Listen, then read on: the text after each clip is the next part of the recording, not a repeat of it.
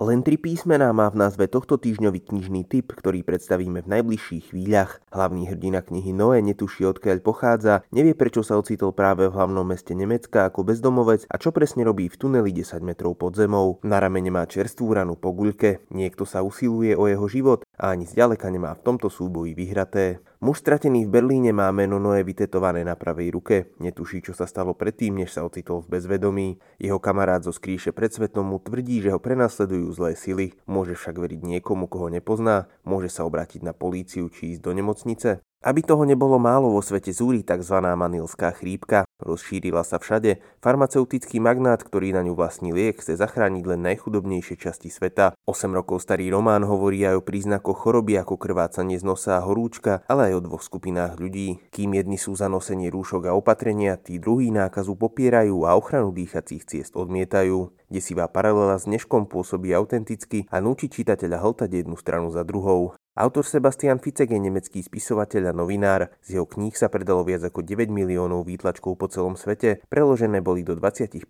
jazykov. Získal desiatky ocenení vrátane Európskej ceny pre kriminálnu literatúru, jeho diela boli uvedené ako rozhlasové a divadelné hry a jeho prvý thriller bude sfilmovaný. Nové vydanie jeho takmer vizionárskej knihy Noe si viete objednať v knihkupectvách.